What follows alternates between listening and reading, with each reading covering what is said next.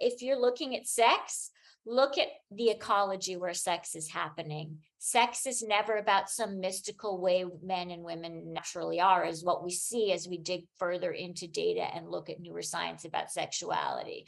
Sex is always about uh, the intersection of biology and culture, of desire and culture, of the clitoris and culture, of the penis and culture. Uh, sex happens in an ecology. And the more egalitarian the ecology, the more pleasurable the sex is for everyone. Collective Insights is a voyage through topics and technologies revolutionizing human well being. Groundbreaking approaches for a better world and a better life await you. Welcome to Collective Insights. Well, welcome to our latest edition of Homegrown Humans with Neurohacker Collective. I am super stoked to welcome Dr. Wednesday Martin, uh, the New York Times number one best-selling author of Primates of Park Avenue. Her most recent book, Untrue, about uh, basically ripping the cover off women's sexuality and infidelity. She has written for the New York Times, The Atlantic, and pretty much every other major publication you can think of, and has been the host of a successful podcast of her own. Um, and um, super psyched to have you here Wednesday and happy to jump in. Thank you so much for having me on, Jamie. Looking forward to talking to you and connecting with your listeners. Thanks. Yeah, so so it, it occurred to me uh, this morning that both you and I have written what what I might call permission books. Uh, a few years ago, I wrote a book called Stealing Fire, which was which came out six months before Michael Pollan's How to Change Your Mind. It was also speaking of Burning Man culture, transformational culture, all of these things, and fundamentally the role of ecstatic peak states in otherwise healthy, non-deviant lifestyles, right? Right. And and and it, and it had a, right, it had a very strong reception, and and even though that wasn't the thesis, what it turned out to be in real life was a bunch of people giving their book to stodgy spouses or bosses or you know founding partners or parents and going see see you know like like validation because science right yeah and, it's so important your point about validation because science because i think what we do is a little different you know it's i always say it's one thing to tell stepmothers who are struggling or women in a mean girl culture, a mean girl mom culture, or women who struggle with monogamy. I always say it's one thing to just tell them, oh, it's okay. It's okay that you feel that way. Um, okay. But when you give people permission with the data, with the data that say, you know, stepmothers have the hardest role of the family system, or with the hmm. data that say, you know, actual real stuff about maternal behavior and intersexual competition, or data that say, like worldwide ethnographic data about the prevalence of monogamy versus non monogamy, then you've given people permission on a deeper level with some substance to it. And I think you and I are both really about kind of setting people free to feel more comfortable with themselves with data as opposed to just affirmations um, or mm-hmm. it's okay or you be you so mm-hmm. uh, yeah i see i see the connection between our projects there mm-hmm. yeah and, and we've also got lots of overlapping friends and colleagues everyone from chris ryan to helen fisher to you know folks in that kind of evolutionary psychology biology sexuality yeah. space nicole yeah. prause um, a bunch of a bunch of folks and so i'm super curious on, on that theme of you know permission books right how what was your experience having researched and then written untrue and then it kind of dropping into in, in, in my sense that you know there was somewhere a continuum of where untrue lands with esther perel's work right as well as sex at dawn you know as, as well as the kind of burgeoning non-conventional or non-traditional relationship space right so, so what was your experience from 2018 doing the research? I'm imagining woodshedding, kind of you're you're you're a solitary author doing your thing, you know, yeah. speaking with subjects, but then it goes out into the world, it lands, and then it takes on a life of its own. What was that like for you, and what did you notice? It's so interesting. I mean, first of all, I just want to underscore that you and I look at cultures, mm-hmm. right? Mm-hmm. So, and by the way, I've always wanted to go to Burning Man. I've never gone um, it's such a specific kind of culture and i know that there's sort of microcultures within burning man Um, but uh, I I love that you wrote about it. I mean, it's Mm. it's such an important niche to look at in terms of how people form identity and what can Mhm. happen uh, with sexuality in these kind of spaces where you create an ecology where there's less stigma. Um, so uh, yeah, you and I like to write about culture. So obviously, when I wrote Primates of Park Avenue, I was writing about a very specific culture, uh, wealthy mothers of young children, preschool age children on the Upper East Side of Manhattan. And that was a very specific culture. And then when I wrote Untrue, I found myself uh, in yet another uh, culture, which was the culture of sex positivity sometimes, or sometimes it would be the culture of a specific sex party. Um, sometimes I was immersing myself in the data about, uh, in the worldwide ethnographic data about female sexuality, right? So I would interview somebody like Brooke Scelza, who's the world's leading expert on the Himba, right? And the Himba, uh, who live in northern Namibia, uh, have the highest rates of extra pair paternity of any small scale society anywhere. Meaning the Himba. And is it is it is it known or is this cuckoldry? Oh, it's known, it's, and it's open. Um, so it's an, it's an openly accepted fact, uh, among the Himba that approximately one in three pregnancies of a married Himba woman, um, is a pregnancy with her boyfriend versus her husband. So there's a very high rate of extra pair paternity and a very high rate of tolerance for it, and it's an accepted fact. Uh, so I was um, immersing myself in different cultural beliefs and traditions uh, around what we might call fidelity, a term I Mhm. hate, or monogamy.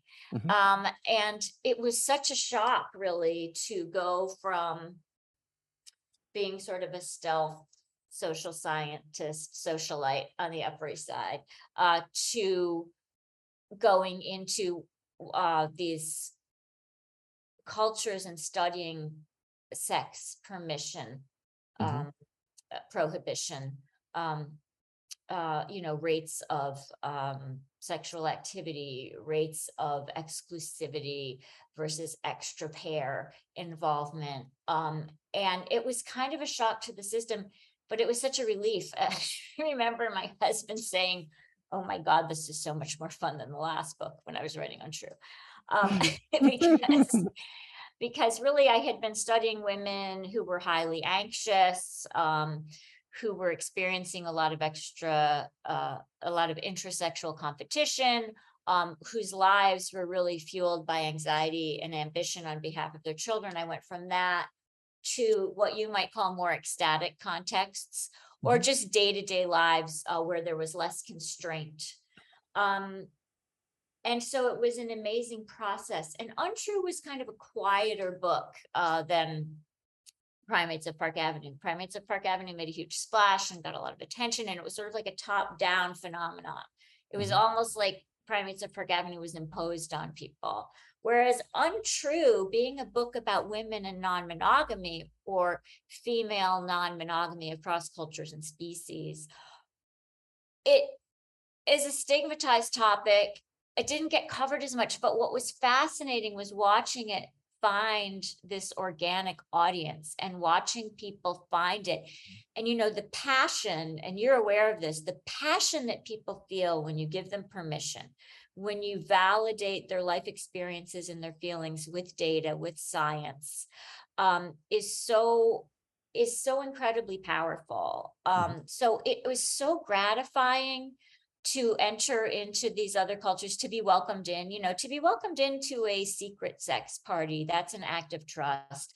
To Mhm. be welcomed into uh, a community like Open Love New York, uh, right, which is a support system and and social uh, opportunity, like a, a a place where poly and open people across the country do open love uh, meetings and Mhm. stuff. To be welcomed into these cultures, uh, to talk to all these anthropologists and experts and primatologists, uh, and to talk to real women, uh, uh, people who identified as women about their sex lives. It was such a privilege and a thrill. And then it was such a privilege and a thrill to watch people slowly find uh, the book in their own way, as opposed to what happened with Primates of Park Avenue. It's just been so gratifying to watch. You know Mm. how it is as a writer, you know, you people reach out to you and they literally say, "Oh my God, you changed my life." What a privilege is that? What a privilege. I get a lot of women giving me credit saying like you inspired me to get a divorce or you inspired me to what and you know i'm not always sure how i feel about that but i think that you and i share uh uh, we're in a similar position where we have the privilege of changing people's thinking and so changing their lives and what an honor is that right? Sorry did i answer your question Well, then th- this is great because because all we're doing is kind of sowing the seeds to pick up certain threads. So you even talked about um, the ahimba, right? And you talked about extra, extramarital lovers and mates. And now this is we're just going to get deep nerd anthropology for a second, let's right? go deep nerd about extra pair uh fraternity among the himba Yeah, because because this reminds me of Jared Diamond's "Why Is Sex Fun," which is actually not nearly as fun a book as you would think with a title like that. But but nonetheless, he's talking about hey mating strategies and how, but you know, and I'm I'm sort of interested in kind of laying over our conversation on Chris's sex at dawn, pros and cons of the thesis and the modeling, anthropological critique, et cetera. But but basically just the idea that women might have in Paleolithic times had lovers on the side because it was nice to have fundamentally someone else who might be a better hunter, who might share with her her and her children. Them, you know, the, the kind of just the idea of hedging one's bets, which is yeah you know, hedging well you know women have always and female hominins have always run a social calculus and i might suggest that your readers uh instead of jared diamond you know maybe read sarah Hrdy, um Mhm. who is a lot more footnotes a lot more Mm. depth um i really appreciate how jared diamond has crossed certain ideas into the mainstream but i think Mhm. uh in terms of some real uh rigor about these ideas Mhm. and going much deeper and challenging mainstream ideas about sexual selection um, and correcting uh, confirmation bias in sexual selection theory, I would really recommend Sarah Hrdy's work. Mhm. Um, and it wasn't just about ever, wasn't ever just about choosing one great guy and locking him down. That was never the strategy. Um, if that were the strategy, that had been the social and sexual strategy uh, for most of our evolutionary prehistory, women would not have a forward face, richly innervated clitoris. Um, and women would not struggle in the aggregate more than men do in exclu- sexually exclusive cohabiting relationships. well, exactly. Let, let- let me get to that because I, I wanted to set Sure, up Sure, but I love strategy. getting into the nerd. Oh, and let me Yeah, just yeah. say, because you asked about the Himba, Jamie, Mhm. uh, there's this fantastic anthropologist named Brooke Scelza. Um, and she's probably, you know, one of the world's leading experts on the Himba. And she went there and um, just studied what happens with female reproductive success among the Himba. Um, and uh, she found that uh, it's a much more subtle finding than this, but she found that it might actually uh, work against women's reproductive sex, uh, success to limit themselves to one partner, uh, which is, you know, a, a finding uh, that would bear out much of the revisiting of very dated sexual selection theory Mhm. uh, that finds that uh, females of almost all species like males uh, benefit from mating multiply. Um, Mm. as Yeah, yeah, yeah. opposed to this, we, we projected onto females this strategy of locking down an alpha male. Mhm. Uh, we, we know, uh, that even the idea of the alpha male, uh, is, is, uh, really problematic when you look at the actual science of male, uh, sexual and social strategies uh, Mhm. across, uh, species and, and across cultures.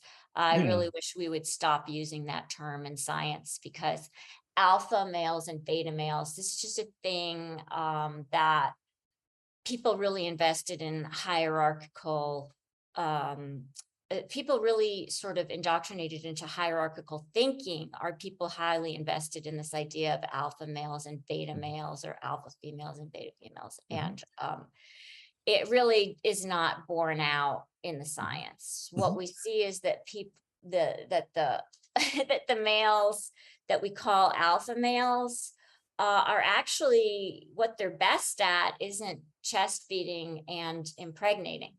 Uh, what they're best at um, is coalition building, baby holding, negotiation, soothing people, and compassion, which are But, but- all. but that's a reclassification of what people would think of as an alpha male. Is that correct? You're not, you're not saying. Exactly. When you look at actual successful males across species, um, Mhm. and even among humans, uh, what scientists are finding, and Frans de Waal's work is really good on Mhm. this, and so is yeah. Amy, so is Amy Parish's work. Um, absolutely incredible. And you know, uh, so alpha males actually, what we call alpha males, actually, most of their social strategies have to do with coalition building, have to do with cooperation, have to do with reducing conflict, um, have to do with literally in many species holding babies and soothing conspecifics and being empathic and compassionate. So that needs to enter into the conversation. So does the whole idea that this idea of the alpha male is based on some uh, literature, some lupine research, uh, research on wolves, and the man who coined, the scientist who coined the term alpha male, alpha male, said I was wrong. Um, there aren't, there's not an alpha structure among wolves. Um, the alphas are actually the parents. Um, and it's about parenting behavior, not about fighting behavior. Um, and so I think we really need to revisit this idea of the alpha male. And I took us on a little bit into a little bit of a cul-de-sac here, but I think it's one of the most important places to start thinking about received notions about sexual selection theory and creating an opportunity for people to look at the literature that's emerged in the last half century, but has not really crossed over Yeah. um, about female and male sexual and reproductive strategies and how uh, that impacts uh, social behavior. No, exactly. And just just to go meta on your comment, right? Then uh, you you were mentioning sort of dated and outdated evolutionary theory, and then you were Mhm. suggesting Sexual counter selection theory.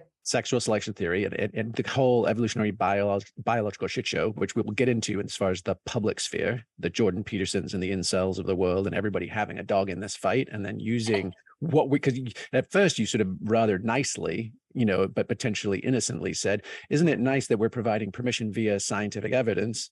Right? But the reality is, is this is a hotly contested space, and Rorschach bloody is all get out, right? In the sense of what people project into evolutionary biology as this is the way it is or this is the way we get to be right so everybody's interpreting it through their presentist lens and and and, and the dogs they have in the Well, a lot of people, when it crosses over into the mainstream, it's usually not evolutionary biology. It's usually evolutionary psychology, which to me is not much of a science. yeah um, much much more plastic and corruptible Yeah, I, oh, well, you know, I really like you framing it that way. Thank you for that, because I think what happens with evolutionary psychology and one of the reasons that uh, people seize on it so much in the mainstream and that it appeals so much to the layperson is that a lot of evolutionary psychology is these just so stories uh, that are kind of this circuit of things are the way they are because things are the way they used to be, which is the way they should be. And any And- effort to fight it is silly or foolish or or woke or whatever the pejorative. Yeah, and and what happens is they're starting with the culturally a very weird culturally and historically specific wrinkle in the long arc of human evolution. For example, the dyad, right? Like I like to say that through the lens of evolutionary biology and uh, cultural anthropology, uh, a monogamous dyad is a a kink for exclusivity. Mhm. Um, because if you look at the long arc of human sexual and social behaviors and hominin sexual and social behaviors, uh, what you see is that uh, cooperative breeding really was the soup that we were cooked in. We had this 12,000 to 10,000 years ago. Our friend Helen Fisher tells us we had this uh, shift, right, toward agriculture, the worst thing that ever happened to women, she says. I, I uh, concur with my friend Helen there.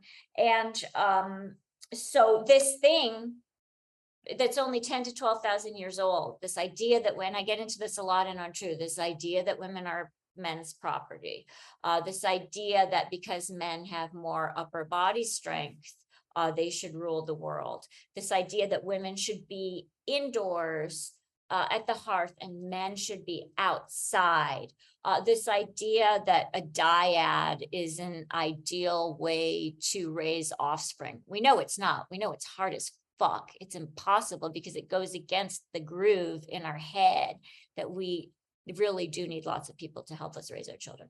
All these weird, culturally and historically specific new ideas. Evolutionary psychology uh, often tends to take an idea like that and say, yeah, that because, well, that's how it was in caveman times. And that's the way, because that's the way it should be, uh, because that's the real natural way. So, uh, too often when evolutionary psychology crosses over, um, it Mhm. it's in this circuit of uh, i call it a circuit of illogic um and it it- you know too often it is just propping up the way things are now. Oh men like women in high heels because it creates this uh, like appearance of lordosis and it's sexy. Mhm. well it's sexy here in one specific culture where women um are disempowered relative to men across many metrics uh, but you know Yeah, it's, it's it's sort of the reverse. It's it's it's propter hoc ergo post hoc, right? Is yeah, because it uh, because yes, it used to be right. And it's also just looking at one specific culture often and uh, drawing conclusions from one specific culture and one specific weird set of cultural practices and then trying to naturalize it Mhm. and tag it onto something that happened in our past. So yeah, Mm-hmm. evolutionary psychology, uh, I prefer It Comes with some asterisks. For Yeah. sure, that's a nice way of saying it. Yeah, well, well, I mean, so again, to just to stay on the commentary of your comments, right? Which is you're saying, hey, there's some, there's kind of an established body of what almost passes as commonsensical folk wisdom on sexual selectivity. Most of it, and and, and the counters, all, eh, with the exception of uh, Frans von der Waal, right? Um, you, everybody you've mentioned has been a female researcher. So there's Frans de Waal, yeah. Yeah mhm. f- right and and and he's he's the dutch primatologist who's done all kinds of fascinating work in that field um so my sense is you're also there there's also some element of gender looking at gender right and and Yeah. and, and what's the capacities and and uh, do you know Mhm. david buss at ut austin are you Yes, familiar I'm very aware of David's work. yeah, so so I listen listening to uh, his podcast with our buddy Andrew Huberman, uh, the Stanford neuroscientist. Um, I was just laughing to hear his to hear his statements and then to wonder what you think, right? So just to go back to the original options, and I want to give you a third to define for yourself. But the the exi- the old school one was that dual mating strategy, right? That women are hedging their bets via sexual favors to basically sort of increase their survival fitness and that of their offspring. And then Buss was arguing that actually he's in favor more of a mate switching um, strategy because his, at least the research he cited, was that 70% of women having extramarital affairs or outside the pair bond affairs are actually falling in love with and, and developing deep feelings of attachment to these partners. So he he has the idea of mate switching that fundamentally these are can opener affairs, and I'm going to jump to the other guy if he's a better bet which which to me has an echo of what Helen has said, where she says there's no such thing as casual sex just because of the neurochemical priming and pair attachment that happens in you know or, orgasm and or extended intimacy. So if you've got a choice between dual mating strategy, mate switching strategy, or fill in the blank and define your own, what do you think is the most prominent driver? Because you've expressed women seeking variety, seeking novelty, seeking pleasure. There's a whole host of additional things that you've been advancing and, and advocating for. What would be the, if there is such a thing as a singular category or hypothesis, how would you describe women's sexuality in light of those other two? First of all, the view from anthropology, as you know, and maybe many of your listeners already know, is that, and I like to say this over and over, I'm like a broken record about it. We evolved as extremely flexible sexual and social strategists, and it may well be the reason that we're here and, you know, Australopithecus afarensis bit the dust. Um, I might have the name wrong. There's so much uh, new, exciting research about the Homo lineage and, um, but, uh, and precursors, ancestors.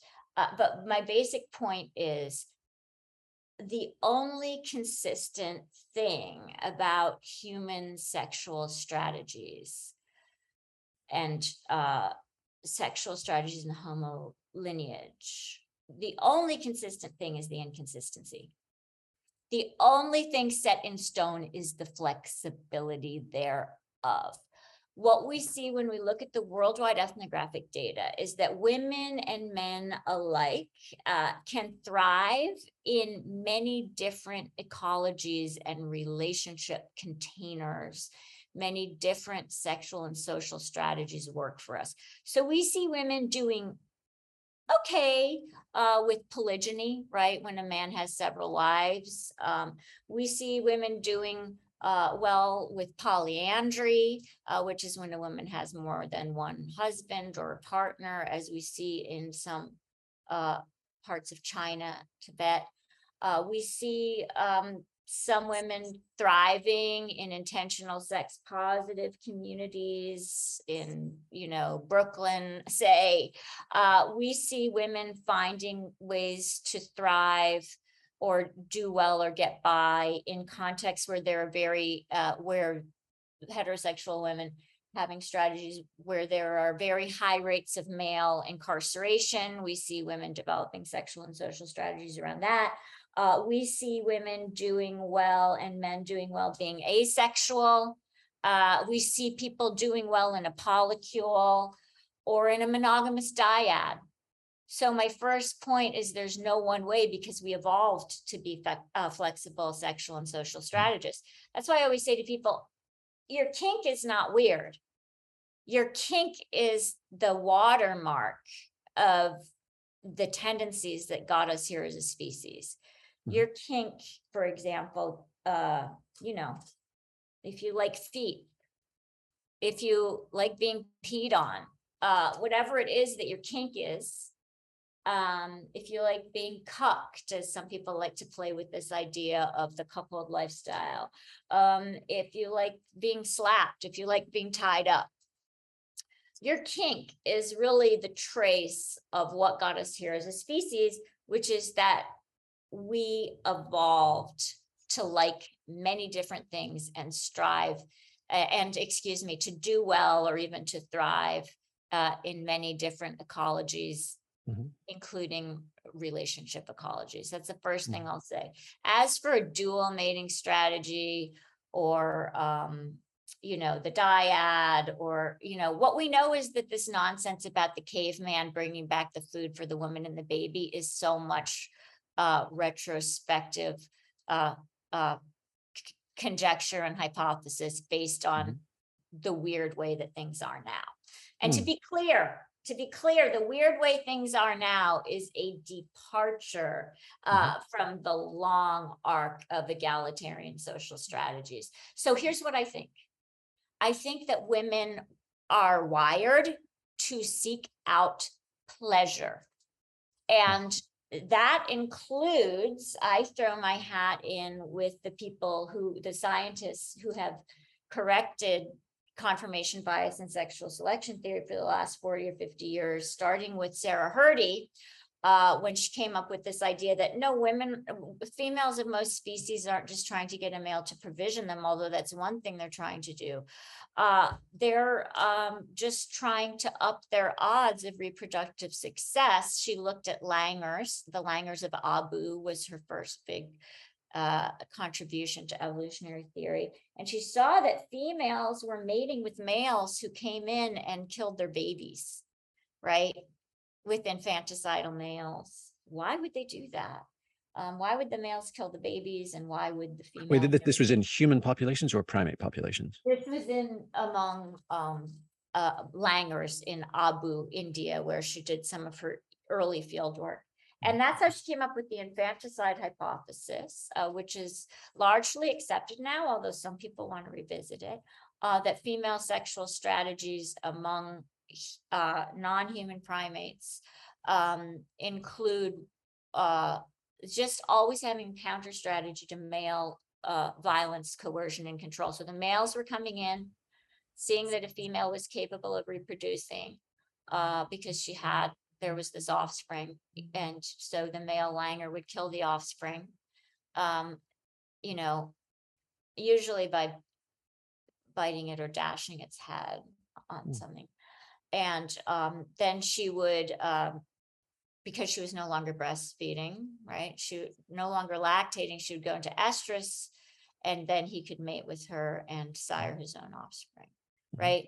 So that is, and there's some speculation that it's so infanticide is so prevalent among male infanticide is so prevalent amongst so many mammal species and non-human primates that it would be a stretch to think that it wasn't part of our lineage as well.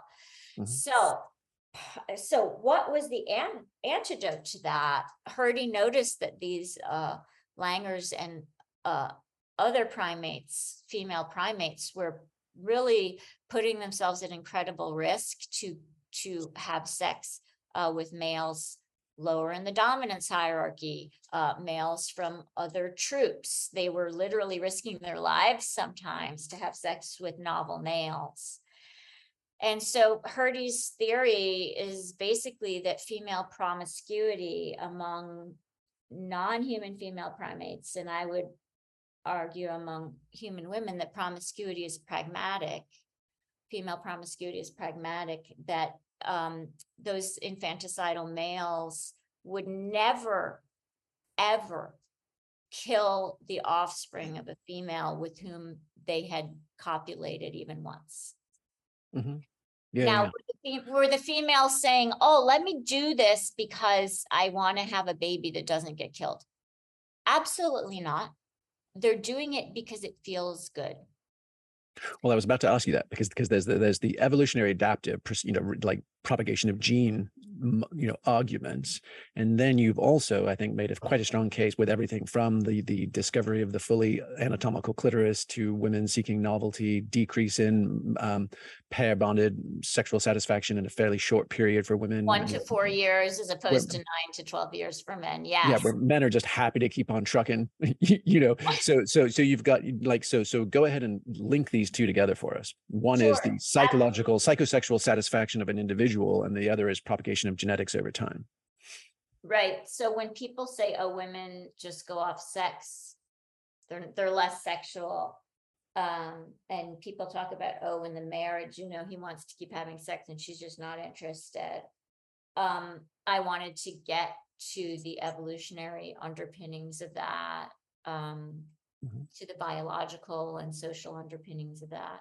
And what we know is that, um, go, just sort of bracket for a minute, this idea that female promiscuity is pragmatic. Think about those langurs mating multiply. Um, and let's talk about just for a second, the other benefits that, um, everyone, every non-human primate, every female mammal, um, including human females, let's just really quickly hit on the benefits that they get from mating multiply, because we were told for years only males mate multiply because they have all this abundant sperm and females are just all choosy and coy because they have one precious egg. And that that somehow, that somehow gamete production determines uh sexual behavior. Mhm. Absolutely not. We know now that that's just dated sort of old think and it's been revisited. And what we know now is that it's not about one sperm and one egg.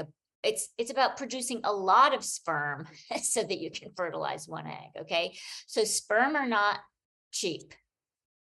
Um, it's costly for males of most species to produce sperm, okay? So that's the first thing. Second of all, um, when a female mates multiply, what are the benefits she's getting? Well, she's upping the likelihood of heterozygosity, which is the name of the game in heterosexual um, reproduction, which is meaning just making richer gene genetic material right enough of a genetic dissimilarity that you're going to have a robust pregnancy and a robust offspring, right? So she's upping her chances of heterozygosity if she's mating with one male. Uh, what are the chances? Maybe he's not. They're not heterozygous. Uh, so mate with many and you'll up your chances of heterozygosity, just thus upping your chances of a robust pregnancy and a robust offspring. Second thing, upping your chances of uh, not just the like the genetic thing that's so important, but upping your chances of um, just getting high quality sperm. What if you're mating with one male and he has low sperm motility? What if you're mating with one male and he's uh, infertile, right? There goes your reproductive success. Boo hiss. Because that's the name of the game, having an offspring that survives to the age of reproduction and reproduces themselves. Uh, what are the other benefits that you're getting?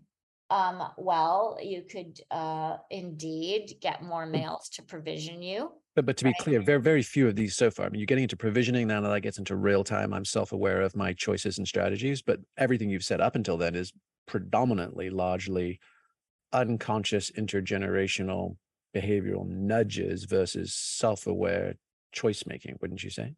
And really, what does it matter, right? When we're talking about promiscuity, a very stigmatized social behavior and trying to get at the underpinnings for me as a comparativist, I have to sort of bring all the strands together.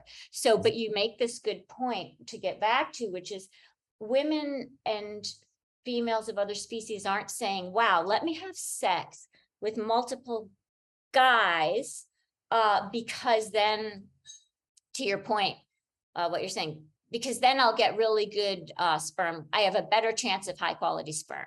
I have a better chance of heterozygosity.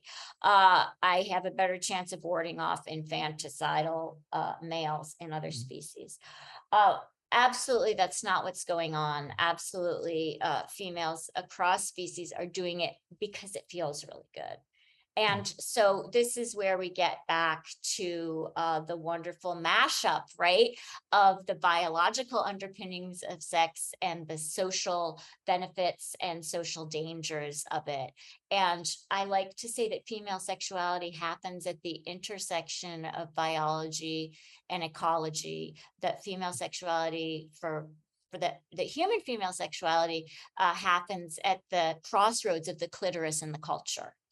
Um, so I was talking about the benefits to females of mating multiply, something which we just totally missed for years. Because for years we were focused on males benefit from mating multiply and females don't. But we see, we do know that all kinds of advantages are conferred to females who mate multiply if they're not going to get murdered for doing it. But but you did just you just introduced the notion of female pleasure, correct? That, that- that- Yes, right.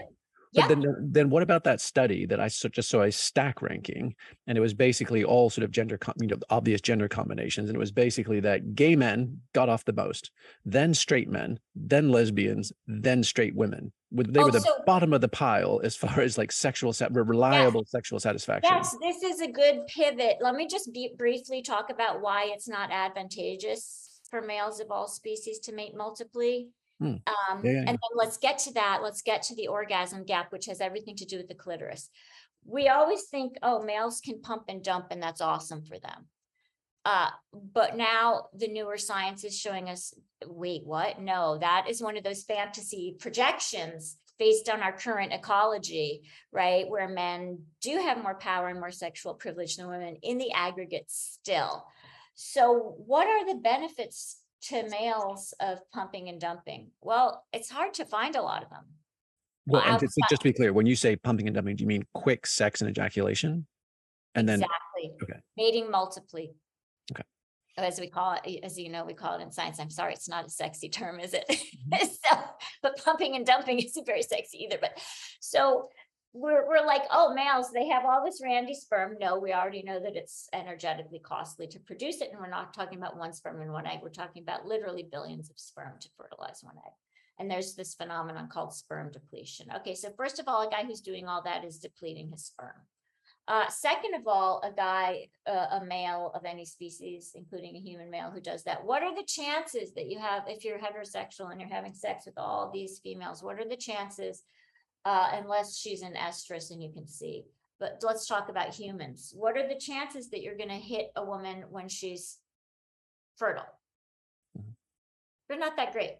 yeah, one in ten, something like that. I mean, And in- if you're having sex with many females, uh, what are the chances that you're gonna like, wh- why not just stick around and get her when she's ovulating? Sorry to talk this way, but this is evolutionary biology. Now, what are the chances? We know there are very high rates of spontaneous miscarriage. across mammal species, in some species as high as forty to fifty percent. And I'm putting humans there, these little, these spontaneous miscarriages that happen early on. So what are the chances that you're like running around having sex with all these human females? You're having sex with women, you get them at the right time in the menstrual cycle. Now, what are the chances that that pregnancy is gonna hold? Right? After spontaneous miscarriage, what are the chances if, God forbid, but it's a normal thing that happens unfortunately in our reproductive careers. Now, what are the chances that you're gonna be around for that period of heightened fertility right after spontaneous miscarriage?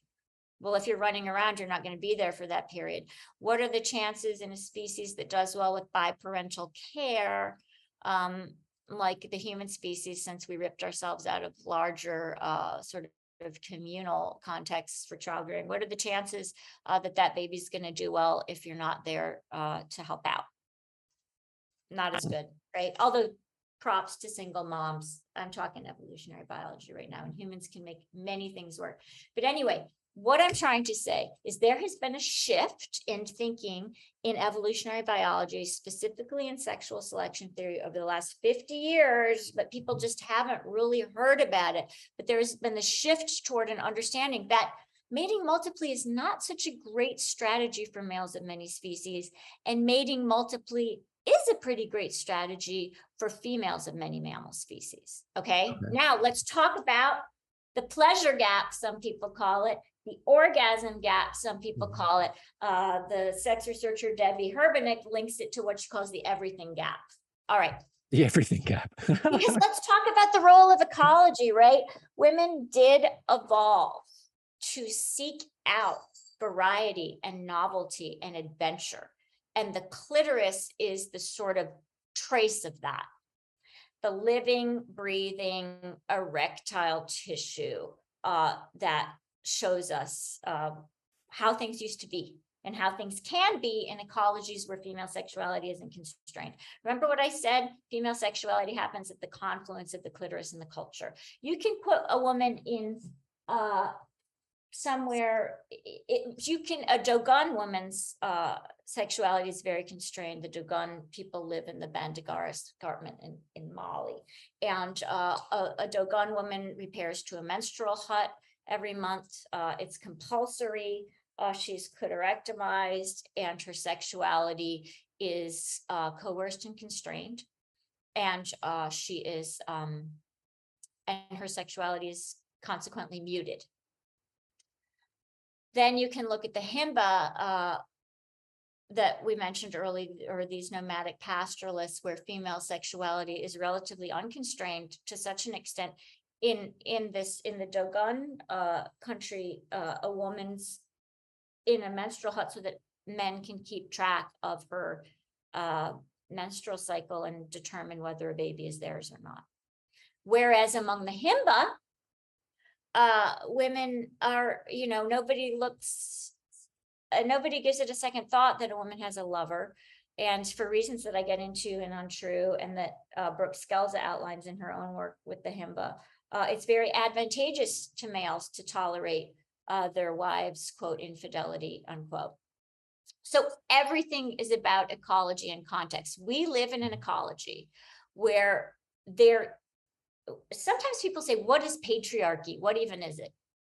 Let's be very clear that when we say the word patriarchy, what we're talking about is a context, a cultural context, a social context where uh that is patrilineal, Mhm. right?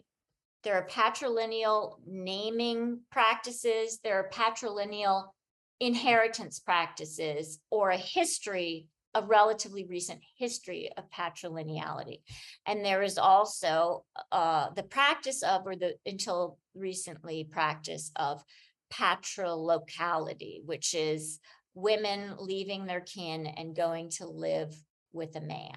Okay, so we when we say patriarchy now now patrilineality and patrilocality have an impact.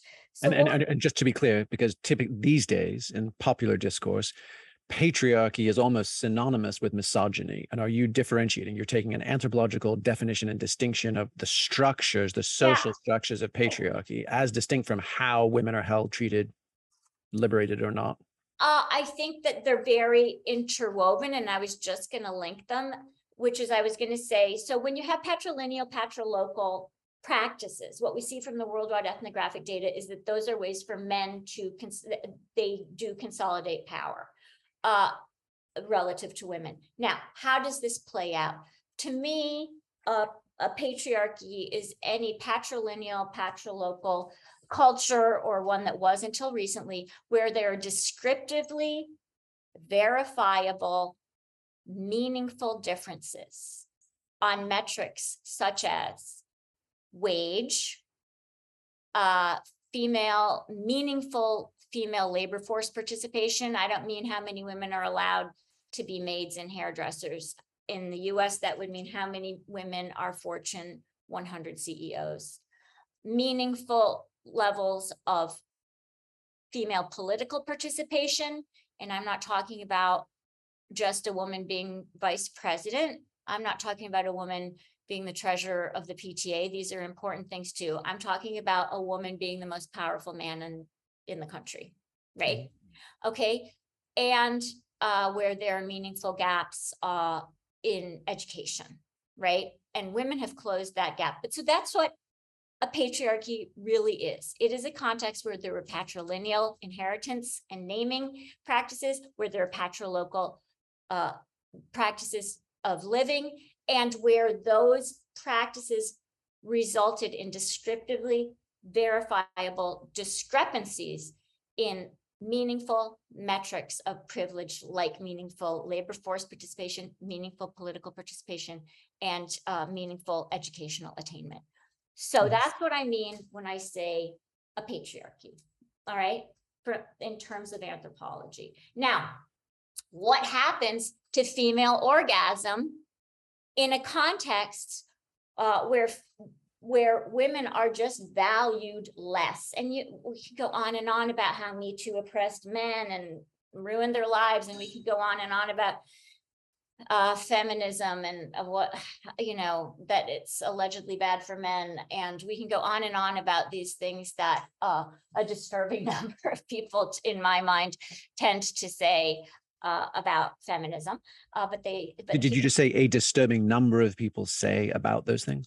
Mm, Yeah. A disturbing number of people, uh, to me personally, you know, believe these things.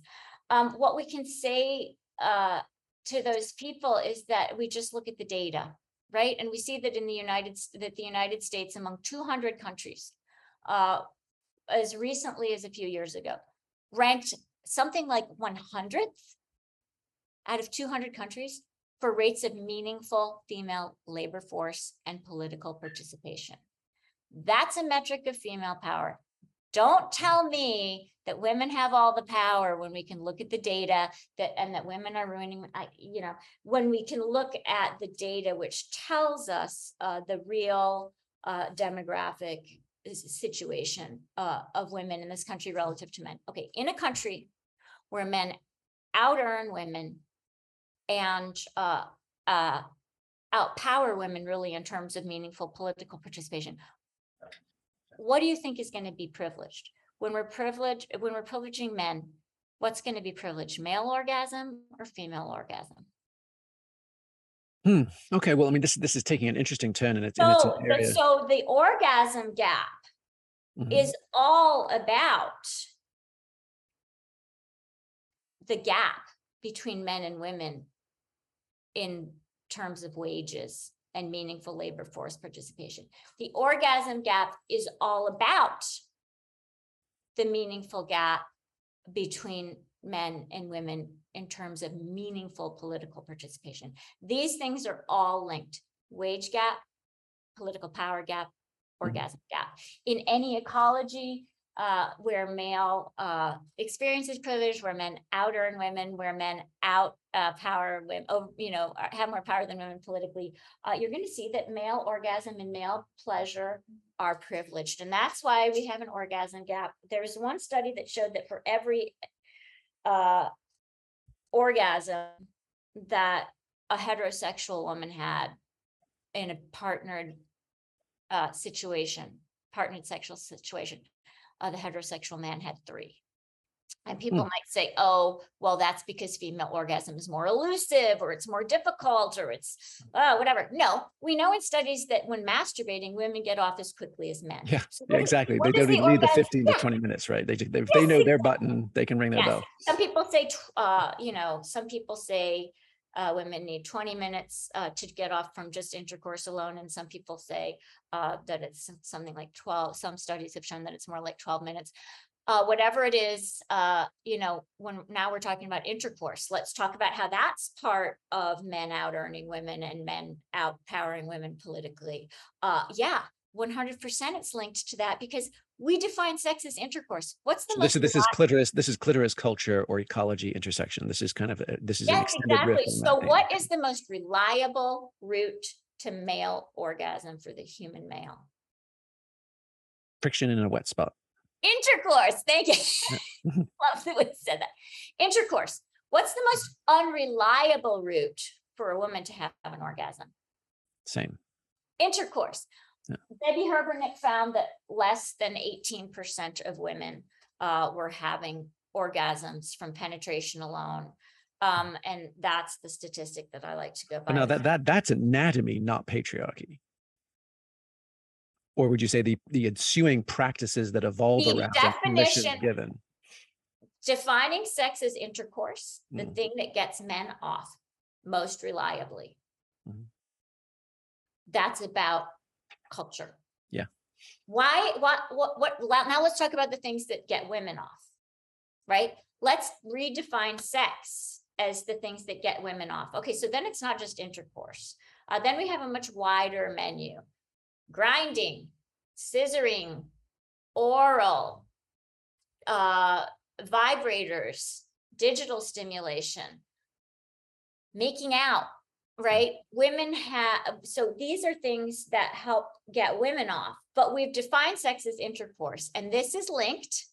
And intercourse is the most reliable route to male orgasm. And this is linked to men out earning women and having more political power than women. Well, well, now hold tight. I'm going to slow your roll right there. But I, true confession, I had to learn about scissoring from South Park. I was, I was, I was like, I was like, what? what is that?" my roll. Good luck. All right, all right. So, so, so, so let me set up this thought experiment. So, so I think I'm, I'm 100% tracking the idea that there's a wide variety of sexual experience. We've kind of seemingly zeroed in and almost fetishized sexual intercourse. But on the other hand, it is the super consequential one. It makes more babies. It makes people. So there is some element there where the But we gravity know of that that sex, act. yeah, but we know right? that sexuality is, is at least as much about social bonding Yeah. and not, probably ninety, you know, I'm gonna go out on a limb and say most sex that people are having in the United States is, is, uh, you know, not to reproduce on a given night, you know? Yeah, in yeah. any- In any metropole or community.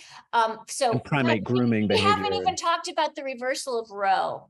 But okay, I want to talk about, let's just finish up about the Yeah, yeah. orgasm gap. Well, let, let me let me give you the thought experiment, right? Because he- several things. One is there was a Stanford Business School study comparing Lyft and Uber gender differences, right? Because there was all the stuff about glass ceilings and women's pay gap and seventy cents on the dollar for a man and all that kind of stuff. And the implication, and sometimes it was explicit, was there's basically a dickhead in the corner office who's keeping women down.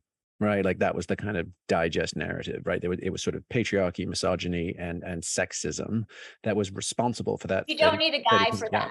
You don't you, need yeah, and you may not need a guy. But the interesting study was Uber and Lyft. And granted, there's all the disclaimers about you know biases of the programmers showing up in algorithms, but fundamentally they were gender blind. You know, like a ride pops up, someone clicks on it to use it. The drivers make their own choices in a relatively autonomous, you know, mostly free markety kind of thing. And they found that that not quite as strong as 70, 70 to a dollar, but it was you know 75 cents, 80 cents. There was still a substantial earnings gap between men and women as drivers on these rideshare apps blind right? And and but what they found was three things. They found that women opted not to drive as late. They op- op- opted you know late into the nighttime they opted not to drive as far from home and they dr- opted not to drive into sketchy uh, sketchy areas.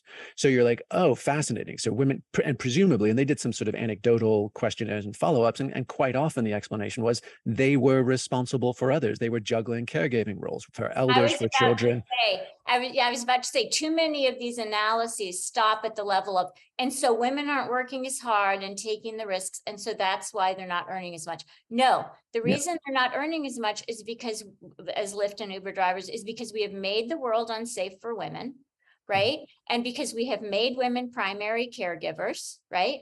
Mhm. And women are running the social calculus and deciding, like women have been doing forever and female hominins have been doing forever, of uh, you know, balancing their own well-being with that of their offspring and potential offspring. So they're making that exactly. classic life history trade-off. Yep. And it's not about how women naturally are. It's about put women in a context where life is dangerous and they will seem more hearthbound and they will seem like uh, they're not taking as many risks uh, Mhm. because they're facultative strategists and they're realizing that things uh, that they that they have to behave differently if they Yeah. want to literally survive. Can we go back to the orgasm gap for one second?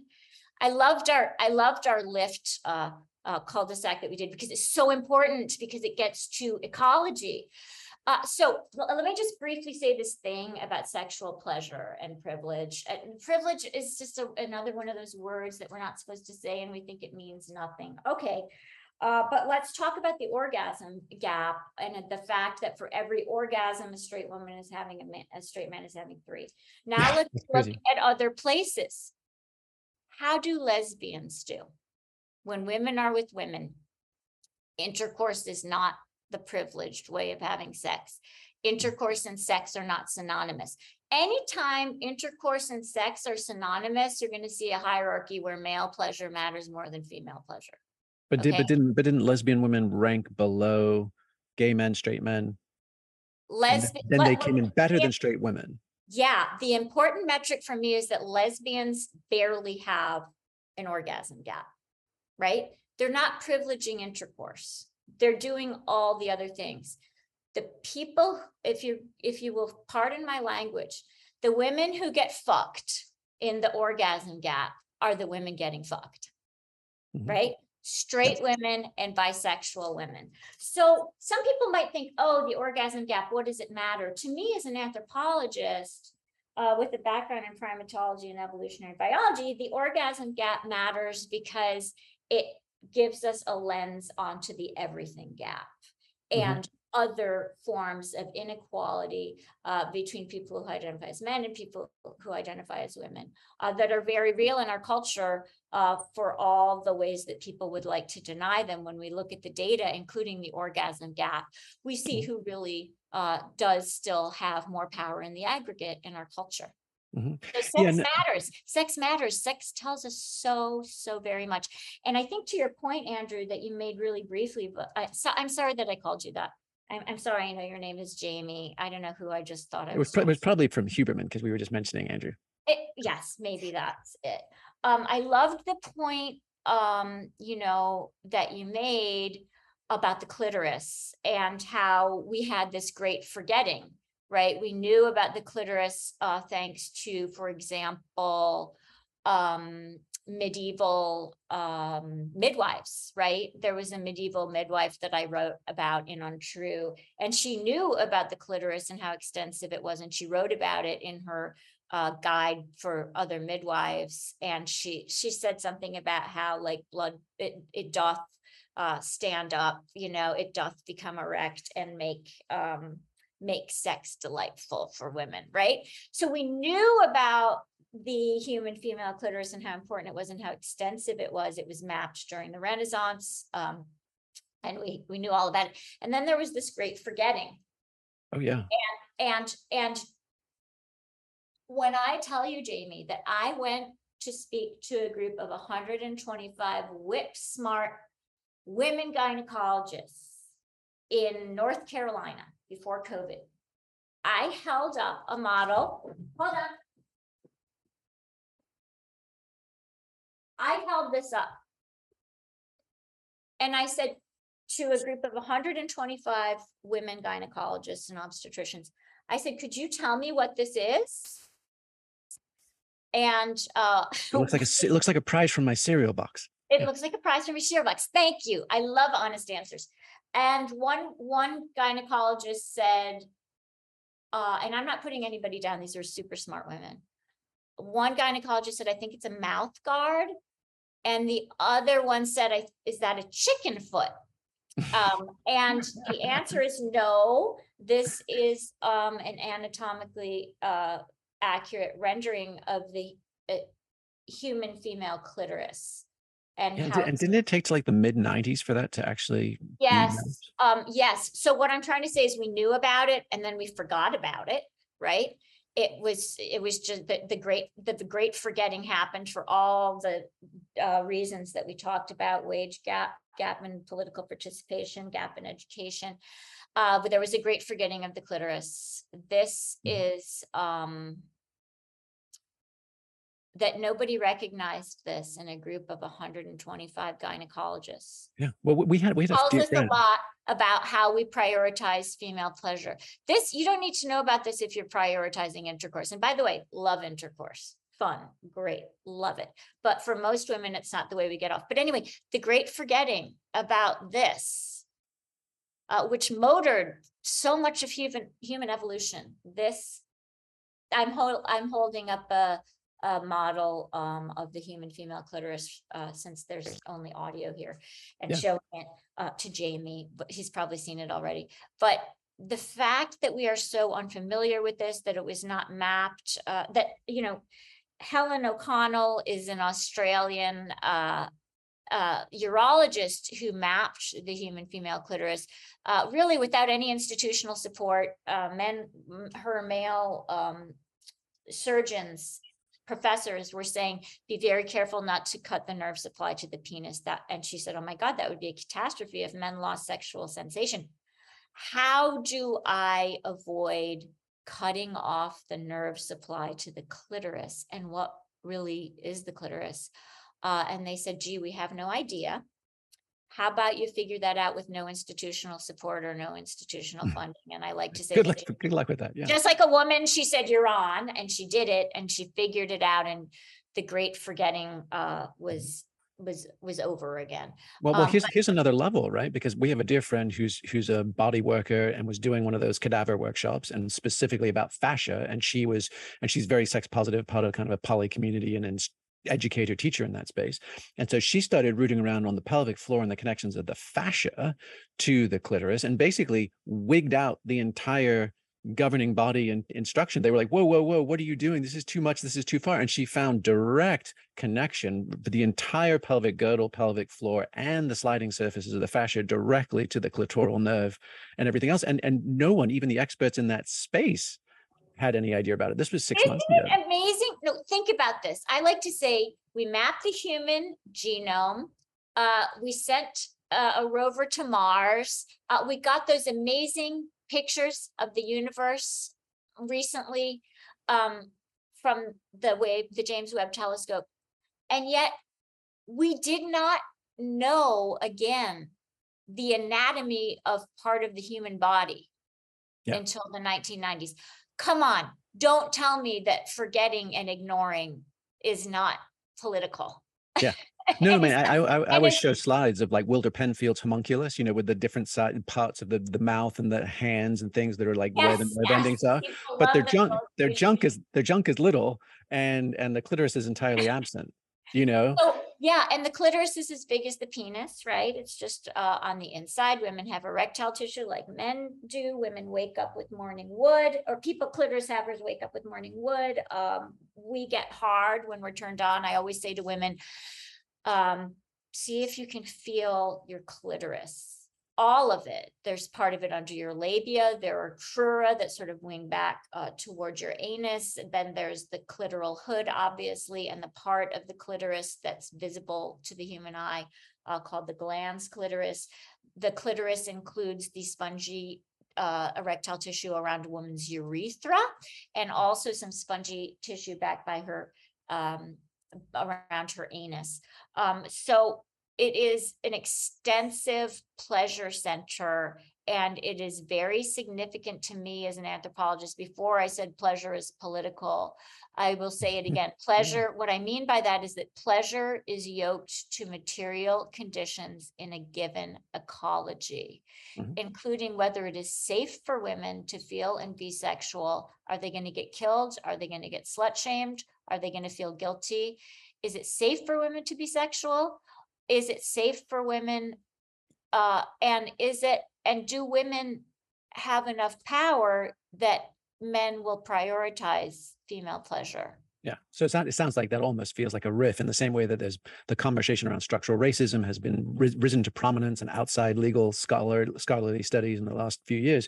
Structural sexism is what I hear you describing. Fundamentally, the relationship. Yeah, I mean, between really, I just base things in the worldwide ethnographic data and the data Mm-hmm. that I see. And when I review um uh female well-being in different ecologies ranked country by country.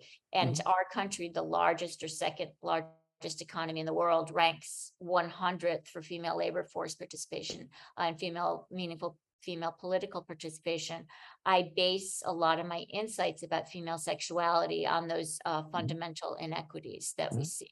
Um, Nice. yeah, I link all those things together. The pleasure gap is part of the everything gap, and Yeah. uh, we're making we're making some progress. But then we have these huge setbacks, uh, like what happened with Roe, right?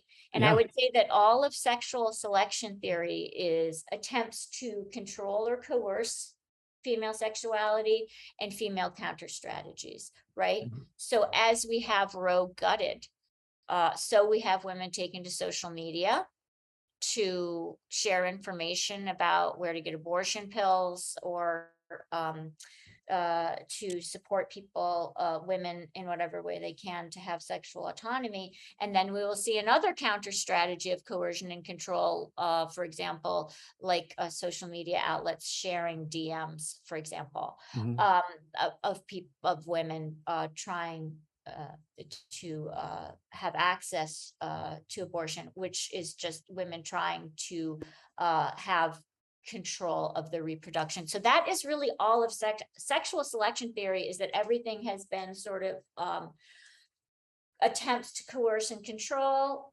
um, and then female counter strategies to get around those attempts to coerce and control. And we're really seeing uh sexual selection theory happening in real time with what's happening uh with Roe and Yeah. what's happening in this country now. It's a fascinating thing to look at and a disheartening thing to look at through the lens of anthropology and evolutionary biology for sure. Um, but the Yeah. lesson is that there will always be counter strategies. Mm-hmm.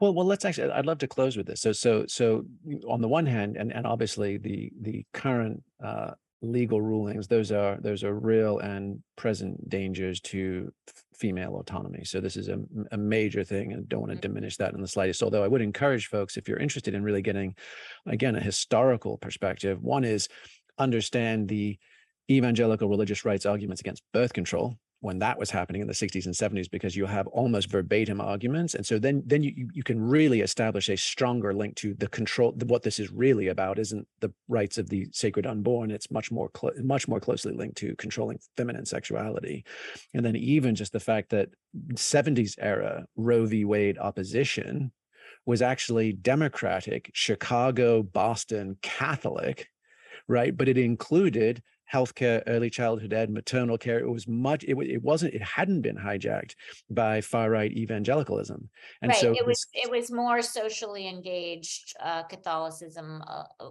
like Yes. Jesuits, and yes, absolutely. Right. That so now we've had this very big shift in the culture. Uh, yes, Yeah. thank you for making this point about ecology. It's just so we know, it's the same with the NRA. The NRA was a fucking marksmanship and gun safety Boy Scout organization for decades. And it wasn't until they started consolidating power in the mid to late 70s that they started getting increasingly aggro and drumming up First Amendment rights, which really came out of nowhere and are not part of the judicial or or cultural record in any way that we experience them today. So just anyway, learn your history, folks. It's always helpful. Um, but what I'd love to do is is wave the magic wand because at the same time that this is happening, you know, in our culture, in the last decade, there's been this incredible blossoming of sexual permission, um, open relatedness, decrease in, or more to the point, embrace of a wild variety of genders, lifestyles, relational formats, all these things. So if we just wave the magic wand and say, actually, your book worked, Sex at Dawn worked, Mating in Captivity worked, right? Like, like they did the thing. And and yet there has also been what I find is a fascinating counter movement or backlash, right? And I'm sure you're familiar. hundred percent. Let's go back to sexual selection theory. You make such a good point. You can see sexual selection theory happening on social media and then the backlash. As sex positivity took hold, right? Mhm. As a, as a as a counter strategy to those evangelical traditions, for example, and as a counter strategy to plow agriculture starting Mm-hmm. twelve thousand years ago, as sex positivity took hold in this digital ecology and was expressed. Yes, but we're also but we're also having second, second strategy thoughts. now.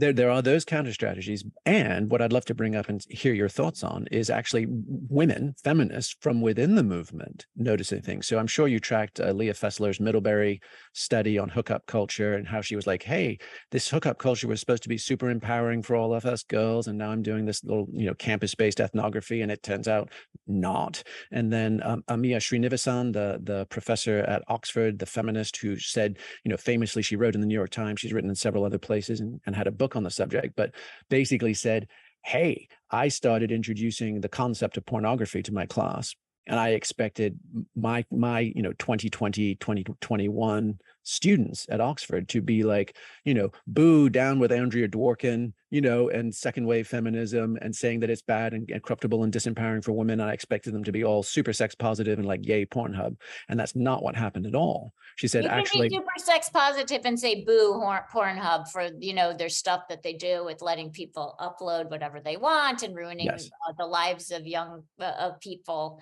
uh, whose videos are on there without their consent. Okay, so here, absolutely yeah, so, uh, uh, okay, so if I understand uh, the point you're making, which I really appreciate, every woman is not going to be a sex positive feminist, right? And we see cultural shifts. And uh, so, look, here's the larger point. Um, when we look, let's take the example of hookup culture. Mhm. Uh, I'm familiar with uh, several studies, um, including the original one done in the 70s uh, at Florida State University. Uh, we were told that women, uh, young women, like hooking up less than men do, and so young women are less sexual. Mhm. There was a big design flaw in that study, which is that young women were afraid to hook up because they were afraid of getting murdered. They were afraid of getting an STI. They were afraid of getting pregnant. Uh, they were afraid of social stigma. So subsequent studies controlled for those variables and basically created um, a scenario in which the young woman was guaranteed that she would have an orgasm, guaranteed that it would be safe socially, sexually, and physically for her. And those young women were as likely as young men to say yes uh, to casual sex, right? So all these arguments about uh, kids like young women like sex less than young women do, or women are less sexual than men. I know this isn't what you were saying exactly. Uh, but yeah, I'm not surprised by the study about hookup culture because these girls aren't having orgasms. Only 4%, these young women, only 4% of women have an orgasm in a first time hookup. Why is that? It's not because female orgasm is more elusive. It's not because female uh, women are complicated. It's not because women need to be in love. It's because we prioritize intercourse and we socialize women to shut up and not say, wait, I want to get off, do this. Right. So, anyway, to your point, we will see these shifts. Uh, we will see strategies and counter strategies. Uh, yeah, and I'm not surprised that we see reactions against sex positivity, even in places where we don't expect to see them. Um, but I am hopeful uh, that this overturning of Roe is going to really um, radicalize a generation of young people once they see that they can't have an abortion. and and I'm hopeful um, that sex positivity uh, will just sort of grow uh, to include messages about material conditions on the ground that make sex positivity necessary. Mm. So, in a nutshell, the anthropological is political. in in a nutshell, if you're looking at sex, look at the ecology where sex is happening. Sex is never about some mystical way men and women naturally are, is what we see as we dig further into data and look at newer science about sexuality. Sex is always about uh, the intersection of biology and culture, of desire and culture, of the clitoris and culture, of the penis and culture.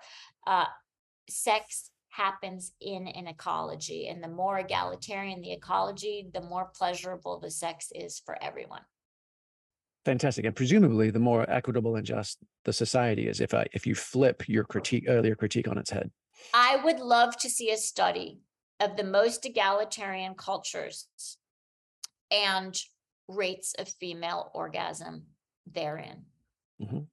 Because I strongly suspect that in egalitarian cultures, uh, there will not be an orgasm gap because uh, forms, uh, ways of getting pleasure that uh, create female orgasm will be just as prioritized as ways of getting pleasure that create male orgasm.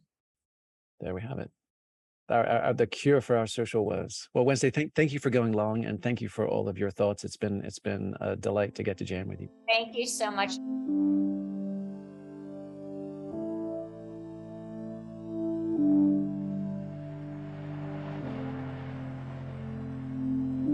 This podcast is for informational purposes only. The podcast is not intended as a substitute for professional medical advice, diagnosis, or treatment.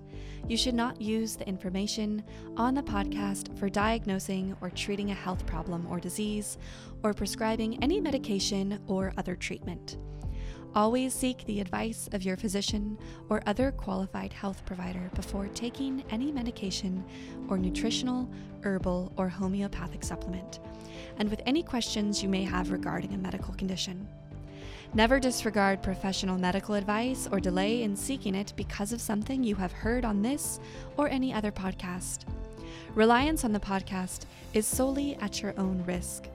Information provided on the podcast does not create a doctor patient relationship between you and any of the health professionals affiliated with our podcast. Information and statements regarding dietary supplements have not been evaluated by the Food and Drug Administration and are not intended to diagnose, treat, cure, or prevent any disease. Opinions of guests are their own, and this podcast does not endorse or accept responsibility for statements made by guests. This podcast does not make any representations or warranties about guest qualifications or credibility. Individuals on this podcast may have a direct or indirect financial interest in products or services referred to therein. If you think you have a medical problem, consult a licensed physician. This podcast is owned by Neurohacker Collective.